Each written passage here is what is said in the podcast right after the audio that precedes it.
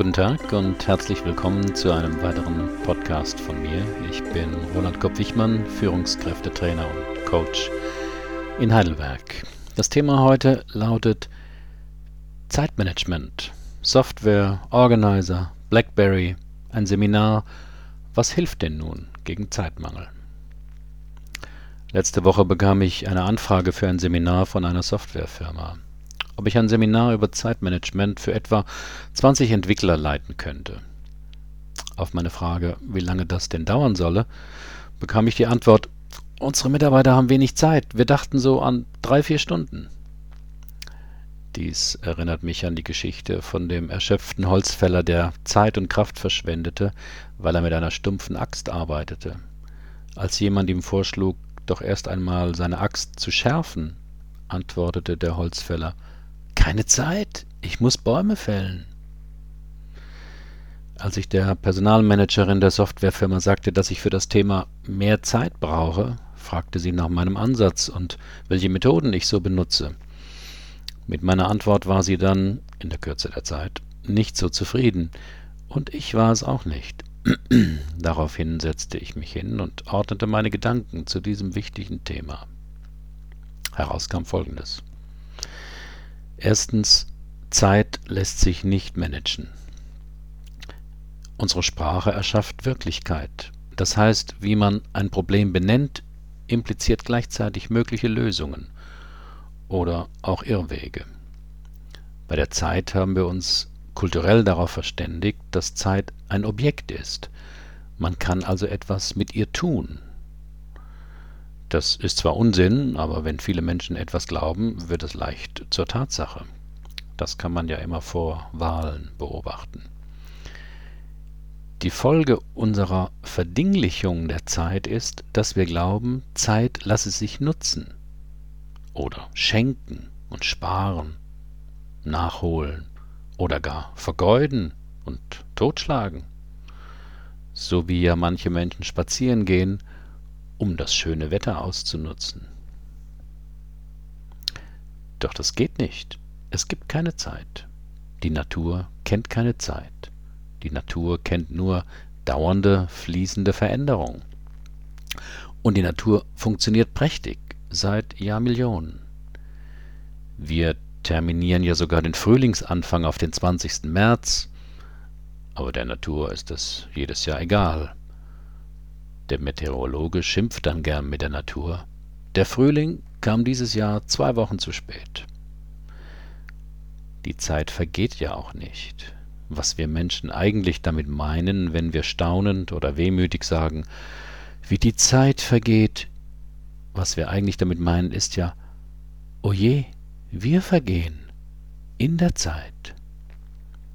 Dann wird uns bewusst, dass wir älter werden, jeden Moment unaufhaltsam. Also Zeit lässt sich nicht managen. Zeitmanagement ist auch kein Selbstmanagement, denn auch das Selbst, wer oder was immer das sein mag, ist auf jeden Fall kein Ding. Zweitens, Ihr Umgang mit der Zeit spiegelt Ihre Werte wider. Wenn ich bei Google die Begriffe Zeitmanagement Seminar eingebe, bekomme ich in 0,14 Sekunden 208.000 Einträge. Wenn ich beispielsweise Kindererziehung Seminar eingebe, findet Google nur 32.000 Einträge. Daraus kann man sehen, was uns wichtig ist. Also, was Ihnen wirklich wichtig ist, dafür wenden Sie Zeit auf. Ich zum Beispiel gerade für das Schreiben und Sprechen dieses Artikels. Aber niemand zwingt Sie. Es ist Ihre Zeit, Ihr Tag und Sie entscheiden. Drittens, Zeit ist nicht Geld. Denn sonst wäre ja Langeweile, wo man viel Zeit hat, ein tolles Gefühl. Trotzdem begegne ich immer wieder Menschen, die die Aussicht auf viel Geld dazu motiviert, dafür viele Jahre Lebenszeit zu opfern, um danach Zeit für sich zu bekommen. Auch ein voller Lotto-Jackpot verlockt vorhersagbar Millionen Menschen dazu, ihr Glück zu versuchen. In meinen Seminaren spielen wir zuweilen mit dieser Fantasie, was jeder tun würde, wenn er fünf Millionen zur Verfügung hätte. Das Interessante dabei, die wenigsten wollen grundlegend etwas ändern. Und das, was einige ändern wollen, mehr Zeit für sich, für die Familie, für ein Hobby, einen anderen Beruf, einen Partner etc. Dafür braucht man fast nie 5 Millionen. Also fragen Sie sich, was Ihnen in Ihrem Leben fehlt und bedenken Sie dabei, Millionäre sind nicht automatisch glücklichere Menschen. Sie haben nur andere Sorgen. Viertens. Es gibt keine Sachzwänge. Mit der Sprache erschaffen wir, wie gesagt, Wirklichkeiten. Ein schönes Beispiel dafür ist der berühmte Sachzwang. Damit bezeichnen wir äußere, unveränderbare Umstände, mit denen wir begründen, warum wir etwas tun, obwohl wir eigentlich etwas anderes lieber täten. Ich würde ja gern, aber Sachzwang X steht dem entgegen. Das stimmt nicht. Es gibt keine Sachzwänge. Es gibt Situationen und Folgen, aber keinen Zwang. Wie schon Bertolt Brecht wusste, wer A sagt, muss nicht B sagen, er kann erkennen, dass A falsch war. Mit der Begründung eines Sachzwangs versuchen wir, die Verantwortung für unsere Entscheidungen auf äußere Umstände abzuwälzen. Das ist menschlich verständlich und fun funktioniert auch oft so, dass man anderen damit etwas vormachen kann, aber wenigstens sich selbst sollte man nichts vormachen. Also mit welchen Sachzwängen begründen Sie bestimmte Entscheidungen? Wie wäre es, wenn Sie sich bewusst machten, dass Sie sich frei entschieden haben und eben gewisse Folgen Ihrer Entscheidung tragen? Fünftens. Sie haben immer die Wahl.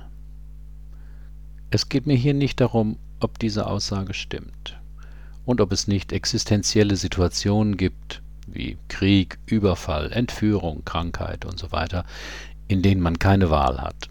Es geht mir darum, bewusst zu machen, wie wichtig innere Einstellungen sind. Die innere Einstellung, ich hatte nie eine Wahl, also die Opferhaltung, mag für den Betreffenden eine emotionale Erfahrung sein. Doch Einstellungen sind Einstellungen, keine Wahrheiten. Und Einstellungen sind veränderbar, wenn sie bewusst sind. Die Einstellung Ich kann immer wählen ist genauso eine Einstellung und keine Wahrheit, aber sie hat andere Konsequenzen.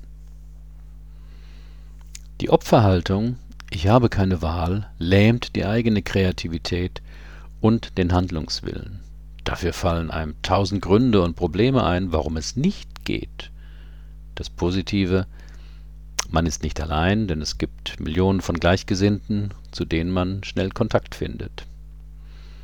Klagen Sie mal an der Haltestelle laut, wo wohl wieder der Bus bleibt. Sie sind sofort im Gespräch mit zuvor fremden Menschen. Die Haltung der Selbstverantwortung ich habe immer eine Wahl, setzt viel Kreativität und Handlungsenergie frei. Es gibt auch Gleichgesinnte, aber die werden meist eher beneidet oder komisch angeguckt. Sagen Sie mal an der Haltestelle, dass Sie mit Ihrer Entscheidung, mit dem Bus zu fahren, auch dessen mögliche Verspätung mitgewählt haben. Da ernten Sie nur Kopfschütteln. Natürlich können Sie nicht über alles in Ihrem Leben bestimmen, was ihnen zustößt, das Glückhafte wie das Leidvolle, das haben sie nicht verursacht, auch wenn dafür zuweilen esoterische Sachzwänge bemüht werden. Das Glück wählen wir nicht und ebenso wenig das Leid. Was wir wählen können, ist die Art und Weise, wie wir damit umgehen, unsere Einstellung dazu. Eine häufige Begründung dabei ist, dass derjenige das verdient habe, als könne man sich Glück verdienen, weil man zuvor so viel Schlimmes erfahren hat, und als hätte einer Leiden verdient, weil es ihm davor zu lange zu gut ging. Ich halte das eher für Auswirkungen unreflektierter religiöser Ideen, dass es im Leben bitteschön gerecht zugehen möge. Auge um Auge, Zahn um Zahn. Die Natur ist auch nicht gerecht und existiert seit Jahrmillionen. Wäre die Natur gerecht, würden wir Menschen vermutlich nicht auf ihr leben. Also, heute ist der erste Tag vom Rest ihres Lebens, hörte ich zum ersten Mal in den 80er Jahren. Der Satz, finde ich, kann eine größere Wirkung haben als jedes Zeitmanagementbuch, wenn man ihn bedenkt und sich zu Herzen nimmt. Probieren Sie doch heute mal aus, sich öfter am Tag bewusst zu machen, dass das, was Sie heute erleben, Folge Ihrer Entscheidungen ist. Sie haben es gewählt. Das Gute, was Ihnen heute begegnet, haben Sie gewählt. Aber auch das Unangenehme, ihren launigen Chef, unzufriedene Kunden, den Stau auf dem Weg ins Büro, das Wetter. Sie haben es mitgewählt. Ach, hatte ich ganz vergessen. Was man wählt, kann man auch wieder abwählen. Sechstens. Wer etwas will, findet Wege. Wer etwas nicht will, findet Gründe. Was weiter oben über nicht existierende Sachzwänge oder die Einstellungen Opferhaltung versus Selbstverantwortung gesagt wurde, drückt dieser Spruch kurz und knapp aus. Der Unterschied zwischen diesen beiden Einstellungen ist gravierend. Wenn Sie etwas nicht wollen, verlieren Sie Kraft. Genauer gesagt, Sie investieren Ihre Kraft in das Nichtwollen. Und Sie denken automatisch problemorientiert, nach dem Motto, oh je, das ist jetzt schwierig, das klappt bestimmt nicht. Wenn Sie etwas wollen, setzt das immer Motivation und Energie frei. Bei aufkommenden Schwierigkeiten denken Sie automatisch lösungsorientiert, so nach dem Motto, okay, das ist jetzt schwierig, aber irgendwie muss es trotzdem gehen. Also, wenn Sie bei sich beobachten, dass Sie mit Gründen keine Zeit, keine Lust etc. wortreich vor sich oder anderen rechtfertigen, warum sie etwas noch nicht getan haben, probieren Sie Folgendes. Gestehen Sie sich zu, dass Sie einfach nicht wollten. Punkt. Sie wollten es nicht. Denn es hat nichts mit den Schwierigkeiten oder fehlender Lust oder Zeit zu tun. Das sind, menschlich verständlich, Ihre Ausreden. Sie wollten es nicht. Denn überlegen Sie doch mal, für das, was Sie in Ihrem Leben wirklich wollten, auch wenn es schwierig, unangenehm und zeitraubend war, Sie haben es gemacht. Siebtens. Wer Zeit haben will, muss Nein sagen. Wie Sie aus meinen bisherigen Ausführungen vielleicht erkennen können, ist Zeitmanagement ein komplexes Thema, was deshalb mit ein paar simplen Tools, Alpenmethode, Eisenhower-Prinzip, Prioritätenmanagement nicht zu lösen ist. Sie erinnern sich, die Zeit ist kein Ding. Deshalb gibt es ja Wassermangel oder Geldmangel, aber keinen Zeitmangel. Was meiner Erfahrung nach Menschen mit Zeitmangel fehlt, ist die innere Erlaubnis, sich abzugrenzen, sich getrennt von anderen zu erleben. Oder praktisch gesprochen, wer Zeit haben will, muss Nein sagen oder lernen, öfter Nein zu sagen. Vor allem ohne Schuldgefühle. Dass manche Menschen das gut können und andere nicht, hängt mit den unterschiedlichen Beziehungserfahrungen in der Biografie zusammen. Wer früh hörte, Nimm Rücksicht auf andere. Sei nicht so egoistisch. Sei vernünftig. Du bist die Ältere. Wer das früh gehört hat, lernt früh, sich anzupassen. Da wird man bei Mitmenschen zwar meist beliebt, aber es hat einen hohen Preis. Nämlich, dass man sich nicht gut abgrenzen kann. Entweder weil man die eigenen Grenzen gar nicht spürt oder gar glaubt, keine Grenzen zu haben oder zu spät auf seine Grenzen verweist oder dies zu zaghaft tut, weil man sich schuldig fühlt, nämlich so egoistisch zu sein und Angst hat, dafür abgelehnt zu werden. Da mag man verstandesmäßig wissen, dass einen die Kollegen im Büro nicht gleich schneiden, wenn man mal Nein gesagt hat, aber das hilft nichts. Die gelernten Erfahrungen von früher wirken unbewusst und somit ungleich stärker als die rationale Einsicht. Abgrenzen muss man sich nicht nur gegenüber anderen Menschen, sondern bisweilen auch gegenüber den eigenen Ansprüchen. Sogenannte innere Antreiber sind auch gelernte Einstellungen, mit denen wir so identifiziert sind, dass wir sie nicht mehr als nützliche Antreiber erleben, sondern als Teil unserer Identität. Dann hat man zum Beispiel natürlich Zeitprobleme, weil einem das gute Pareto-Prinzip, das für Perfektionisten gilt, nämlich für ein 80-prozentiges Ergebnis brauchen Sie nur 20 Prozent der Zeit, für ein 100-prozentiges Ergebnis brauchen Sie die restlichen 80 Prozent Zeit, dass dieses Prinzip demjenigen zwar bekannt ist, er es aber nicht anwendet. Also, zu wem oder was hätten Sie diese Woche gern Nein gesagt? Und was waren die Folgen, dass Sie es nicht getan haben? Und wem oder was gegenüber könnten Sie sich heute abgrenzen? Hinterher ist man ja immer schlauer, das weiß jeder Börsenspekulant oder Lottospieler. Im Zusammenhang mit unserem heutigen Thema Zeit fand ich deshalb dieses Gedicht von Georges Luis Borges passend, das er kurz vor seinem Tod schrieb. Wenn ich mein Leben noch einmal leben könnte, im nächsten Leben würde ich versuchen, mehr Fehler zu machen. Ich würde nicht mehr so perfekt sein wollen. Ich würde mich mehr entspannen. Ich wäre ein bisschen verrückter, als ich es gewesen bin. Ich würde viel weniger Dinge so ernst nehmen. Ich würde nicht so gesund leben. Ich würde mehr riskieren, würde mehr reisen, Sonnenuntergänge betrachten, mehr Bergsteigen, mehr in Flüssen schwimmen.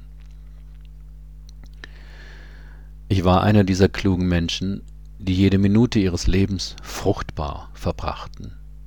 Freilich hatte ich auch Momente der Freude. Aber wenn ich noch einmal anfangen könnte, würde ich versuchen, nur noch gute Augenblicke zu haben.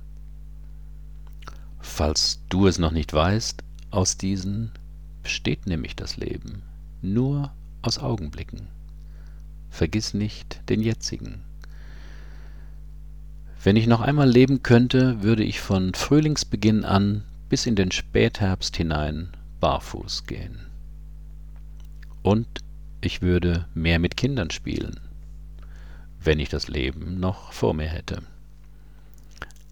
Aber sehen Sie, ich bin 85 Jahre alt und ich weiß, dass ich bald sterben werde. Soweit dieses Gedicht. Ach ja, den Auftrag für das halbtägige Zeitmanagement-Seminar für die Softwarefirma habe ich nicht angenommen. Das wäre nichts Sinnvolles aus meiner Sicht geworden. Wenn Sie dennoch an dem Thema interessiert sind, dann schauen Sie einfach mal auf meiner Website www.seminare4u.de. Da finden Sie bestimmt etwas Interessantes. Herzlichen Dank für Ihre Aufmerksamkeit. Bis zum nächsten Mal.